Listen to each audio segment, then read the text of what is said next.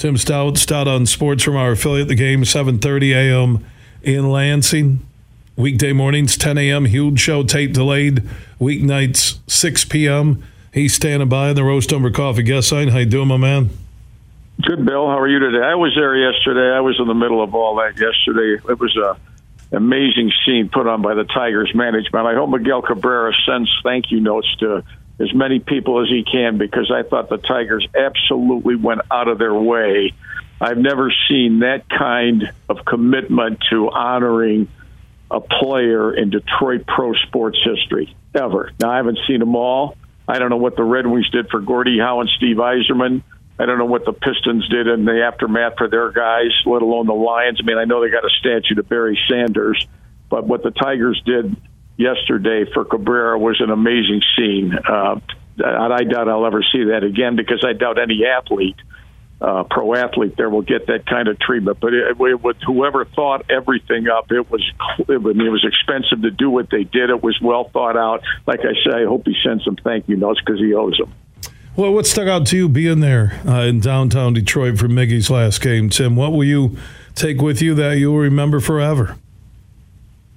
Well, I'm usually very critical of the way sometimes these pro teams do what they do, either to the fans or the way they cavort about their business. But that, way, and I always say that the attendances at these these games at every level is completely, uh, you know, they're enlarged, they're fabricated. But that place was packed to the Raptors, and I don't know how many thousand Cabrera shirts I saw there. And I thought to myself, you know, it does reinforce the notion that Detroit is a terrific sports town if you give them anything whatsoever. Because if it wasn't for Cabrera's situation, you know, that's a three game series at the end of the season on a good day when people could be doing other things. And that game had absolutely no relevance one way or the other, but for that. And I, and they were into it, man. I mean, they were absolutely into Those people went there to cheer. And that's what they, you know, they had not been able to cheer. It's nine straight straight years they missed the playoffs. Nine straight years they missed the playoffs, and the playoffs have expanded. So it's not as if the players are just four divisional winners. Um, they were better this year, but I think the division was horrendous. I thought they would win a number of games at the end because when I saw their September schedule, I thought they play some of the worst teams I have ever seen play Major League Baseball, and they even though they're better, I don't know if they're that much better, but they they, they they're going to win a number games. They had to play the Dodgers three, and they lost two out of three. But as you know, they romped over Oakland, Kansas City, the Angels, Cleveland, Minnesota. I mean, uh, well, Minnesota too. The Whites. I mean, went on and on and on. So they ended up only six games under 500. And I see Scott Harris says today, the president, he's going to be active. He says in the off season. And and when I watched Eduardo Rodriguez pitch yesterday, he came out after the seventh inning. I, we were in a suite, and I said everybody around. I said everybody's here for Cabrera, but watch the reception Rodriguez gets in the dugout after the seventh inning here, because everybody knows that's probably his last pitch he'll ever throw for the Tigers, and he was very sharp yesterday. I think it's too bad they're probably going to lose him if you listen to some of the others that are close to this, but we'll see. Tim Staudt out on sports in our affiliate The Game, 7.30 a.m. in Lansing. Hear him on the radio weekday mornings, 10 a.m. TV guy. Also, the huge show tape delayed airs weeknights at 6 p.m. Uh, Noah Kim, MSU quarterback, does he start another game for MSU? That's a tough call, Bill. That is tough. Where I was yesterday, I was amongst Spartans and Wolverines, and they were all arguing about that. That's a tough call. I think there's a lot that's going to happen off the field during this bye week, and I think I I think some of that's going to go to how practice goes. If he starts at Rutgers a week from Saturday and they still struggle, I think they'll get him out of there. Just as to quote Harlon Barnett last time, to get a spark he may not start but come off the bench. My read is is that that the quarterback's going to be fluid for them for the remainder of the year because they're two and three. If you assume they're going to lose to Penn State, Ohio State, Michigan, that's two and six. So to get to a bowl game, you tell me, can they run the table and beat Nebraska, Minnesota, Indiana, and Rutgers? Because no. those are the other four, and they would have to sweep all of them to get to six and six. And I'm not sure they can do that given the fluid nature they have. Plus, and I keep watching, I keep hitting refresh every time, are how many guys, if any, are going to be in the portal between now and next week when they play Rutgers. It may be none, could be a few, could be a number. It's hard to say because the bye week to me is a week, especially in modern day college football, where players get a chance to kind of make a decision elsewhere because they're not focused on meetings in the immediate game ahead. So we're fascinated to see this week do they lose anybody of significance one way or the other? If I was guessing, I'm going to guess probably they will make a change, but tell Kim that if we have any problems, because I'm not convinced on those other quarterbacks whatsoever. They have no experience and they're going to be on the road. And, you know, they got to say, well, that's a game we can win. But on the other hand, the productivity is that he's uh, Kim's got one offensive touchdown in three games. It's tough to win. I mean, it's just tough to win when you have that little. Not that it's all his fault, but because he had all those balls dropped against Maryland. But nonetheless, it, you know, he wants to shake things up, and my guess is to prevent these guys from all running to the portal, which they still may do anyway. My guess is they may go ahead and try to make a change there. When I saw Izzo's photo on the sidelines in Iowa City early Saturday evening, my first thought was I wonder if Tom spoke to the team about staying committed to Michigan State or about the benefits of not leaving East Lansing. He was there in support. You got Dantonio. Harlon Barnett isn't looking like he's totally in charge on the sidelines, just a guy that, you know, hasn't been there before. But when McNamara went down to the knee injury, it was sitting right there uh, to steal a win, which really then put you halfway to a bowl game. And that was a huge loss. But I want to get your thoughts was Izzo just there as support? As far as I know, yeah, because he's been recruiting. He's been out of town. I know he was in Chicago last week recruiting, and I think he, you know, wants to be supportive as best he can. You know, he he has long felt that as football goes, that affects basketball in any number of different ways, and uh, so that didn't surprise me necessarily that he was there. Whether he's at Rutgers next week or not, kind of depends on where he's going to recruit. You know, and how convenient you know the whole thing is uh, you know, moving forward. But you know, it's it, it's tough. Though, as soon as Cade McNamara went down, the people I was with, I bet one guy a buck. I said, I'll take Michigan State straight up right now with McNamara out of there. He took them right down the field on the first drive. Then they got squirrely at the end. They kicked the field goal, and I thought he'll move the ball on these guys all night long because I thought that Iowa is going to pull out all the stops to tell its own fans, don't condemn our offense. We're going to get better. We're back home. Blah blah blah. Prime time, and they're still four and one. I mean, they were they're whatever. However, you can never tell in football, of course, on injuries. I mean, how many people, what would the line have been and who would have bet what? If you knew that McNamara is going out in the second series and he's not going to come back, and the guy they had was 11 for 27, he missed 16 passes, it was, and that's with a team that struggles, as you know, to move the ball generally. That said, somehow some guy runs a punt back 70 yards and overcomes a fumble recovery touchdown for Michigan State. I mean, the way they've lost these last two games has got to be incredibly demoralizing because that takes them out of anything. You know, when they say all of their goals are in front of them, well, that was then and this is now and that's changed completely. But I think between now and Rutgers, the question's going to become what's going to happen, uh, you know, off the field relative to personnel. And they got injuries too. You know, that Maliq Carr got nicked up, and he was having a big game as their tight end. They had not been thrown to the tight end, and they did to him in that game, and he had a big game. Then he got injured. Then he came out. Then there were a couple other guys that got injured and came out of the game but didn't go back late. Now, whether two weeks is going to help them or not, uh, you know, I don't know. I agree with you on Barnett. I mean, I think they're too coordinators coordinators are pretty well doing what they do. They showed that uh, with all those coaches. It's got to be tough on those coaches, Bill, because they all know they're lame ducks, and they all know no matter what happens, they got to be thinking on the one hand, what do I do to have, you know give our team a chance to win, and on the other hand, where in the world am I going to be next year? I would think that's got to be tough. And who will be on the sidelines next year for Michigan State football as their head coach? You hearing any intel from your connections inside MSU? Alan Haller just released a letter to the community about 10 minutes ago.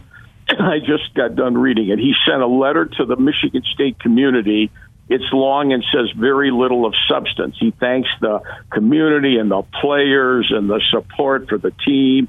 And then he says uh, he's rest assured we're going to go after the very best coach we can find. I cannot give you many, if any, updates moving forward because you have to keep this secret and private to maintain the confidentiality of any uh, potential candidates. He says he'll be talking with a lot of people. He says he's doing his due diligence, which they didn't do obviously on Mel Tucker, but nonetheless, he says we'll be doing due diligence on candidates, and rest assured, we'll be going out and seeking the finest coach we can find for Michigan State. So he doesn't say anything specific on dates on who's involved, other than the fact uh, that that that you know he's on to it, and uh, and I can't be talking to you every week about all this.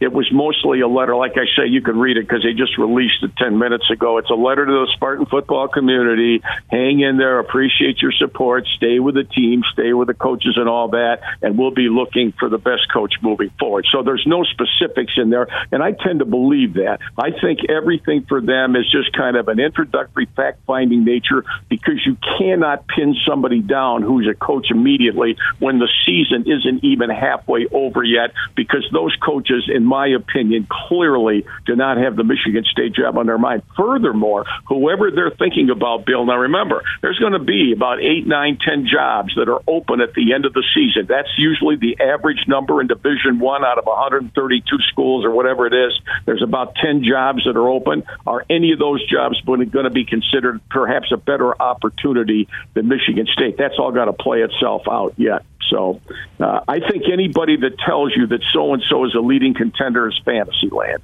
I don't buy that for a minute. That's just somebody throwing something against the wall to see if it will stick. You can come up with some names and think, well, that would make sense that he might be, you know, considered. You can probably do some of that, but whether that's of any re, re, you know reality in Michigan State's case, all of that remains to be seen. The name that I see the most that that I get a chuckle out of because it's not going to happen. And what I don't understand is why some of these Michigan State people think this guy would get them out of the hole they're in. Is Urban Meyer? He's 60, 61 years old. He has a tremendous deal now. He is he knows full well that all of the expertise and the success he had in college was at Florida and Ohio State, and Michigan State is not in the position Ohio State and Florida was in. He is not going to walk in the door over here and make them into Ohio State. And I cannot understand, plus the fact, off this Nassar situation, I would be shocked if Michigan State even talked to him, given the baggage that he has had in his background,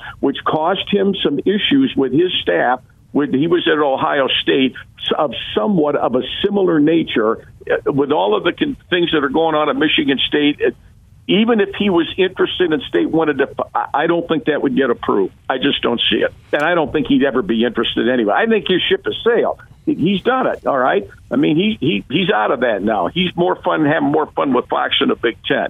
Now that said, if there's anybody else who's out of coaching now who they might be after and can talk to him at this point, stay tuned.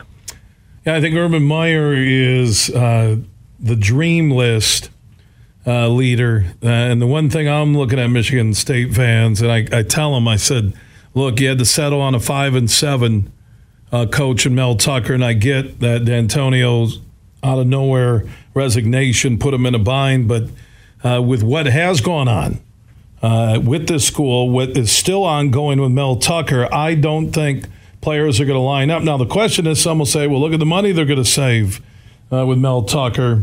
Uh, coaches know now what the previous coach was paid. So you're going to move in somebody with no championship pedigree, uh, a big name, the hottest names and coaches, and everybody does this when the Lions had openings, when Michigan has openings.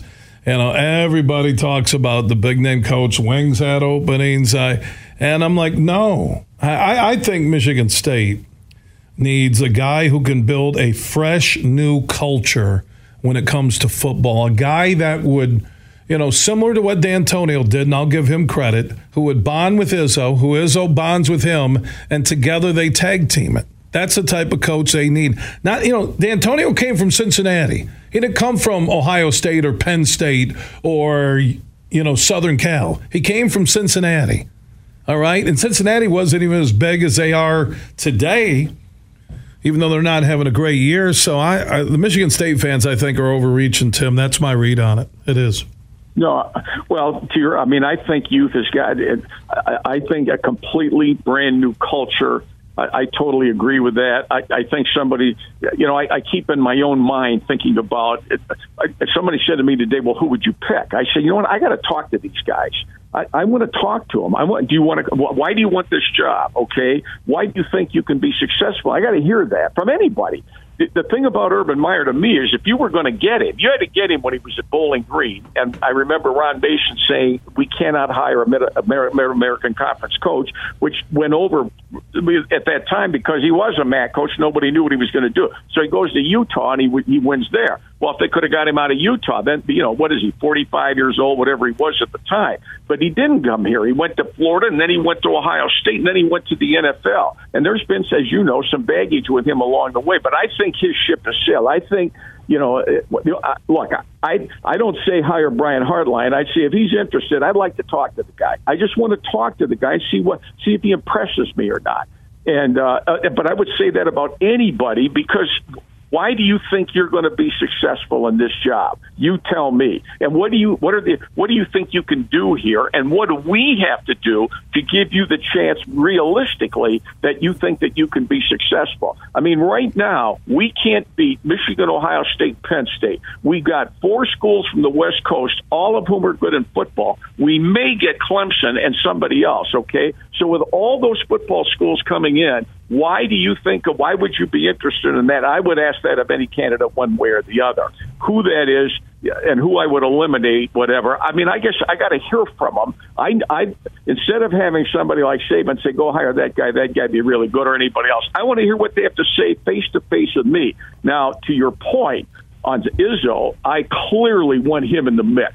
Clearly, because Izzo they went along to get along, but I, I I always wondered why Tucker was at some of those basketball games. In reality, I I can't put words in Tom's mouth. To your point, though, yes, he was close with Lou Anna-Simon, Mark Hollis, and he was close with Dantonio, and that's why they they were you know attended to work for a few years there in the middle of you know the the teens that it worked for four, five, six years, whatever it was. Moving forward, whether a football coach can go ahead and bond with Izzo like that. Furthermore, I'd want Izzo in on some kind of meetings just to hear what Tom thinks about what he heard somebody say to Michigan State. And look, they blew it with Tucker. They were under the gun at the time because it was February. Had that been in November and Dantonio would have been out of there earlier, Tucker never would have been here. I don't know who would have because I don't think they handled Fickell right with the interview in the first place. I think with a far more, far more polished interview process, well beyond what they did, I think he still would have been here. But when he didn't come here, which shocked him a bit, then they panicked. And they not only panicked, but they offer the guy at Colorado the job at twice the money he's making. He turns it down. He says Michigan State's his dream job, but it's amazing when they offered him only twice the money at Colorado, he didn't take it. But when they jumped the money more than that, all of a sudden he did take it. I thought that was a red flag then, and I will never think differently about the whole thing. But what's done is done, and so now moving forward, are you going to eliminate those mistakes or are you going to repeat them? Stay tuned.